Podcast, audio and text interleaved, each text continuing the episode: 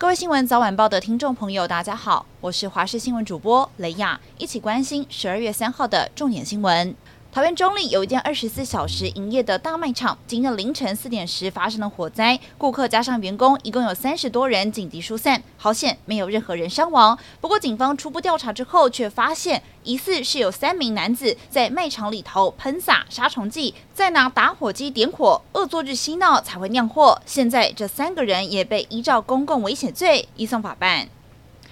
台南则是有一名林先生，十月底时透过亲戚认识的房屋中介介绍，买了位在安定区内一间开价七百二十万的三楼透天厝。由于看房时屋内大部分都被木板包覆，当时并没有发现异样。直到付了六十二万元的定金之后，带着水泥师傅要前往进行装潢，才发现二楼有钢筋裸露的情况。询问了邻居才知道，房子是一间海沙屋。随后他提出解约退款，但是中介并不处理，屋主也避不见面。他气得找上消保官投诉，不排除要提告诈欺。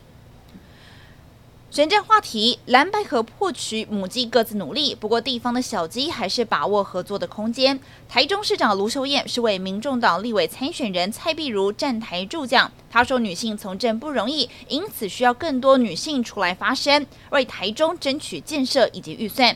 卢秀燕前脚才刚刚离开，一个小时之后，民众党主席柯文哲也来辅选。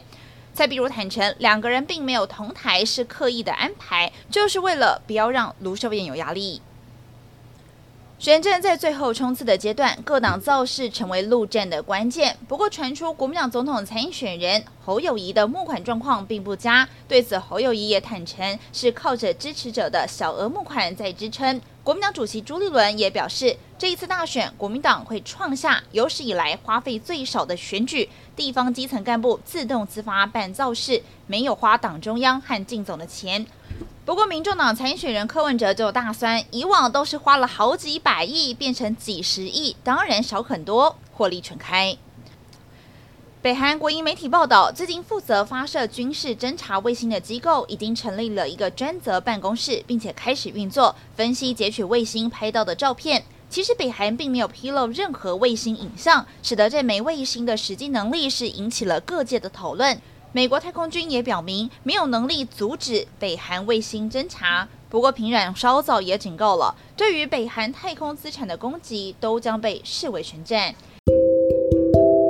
以上就是这节重点新闻，感谢您的收听，我们再会。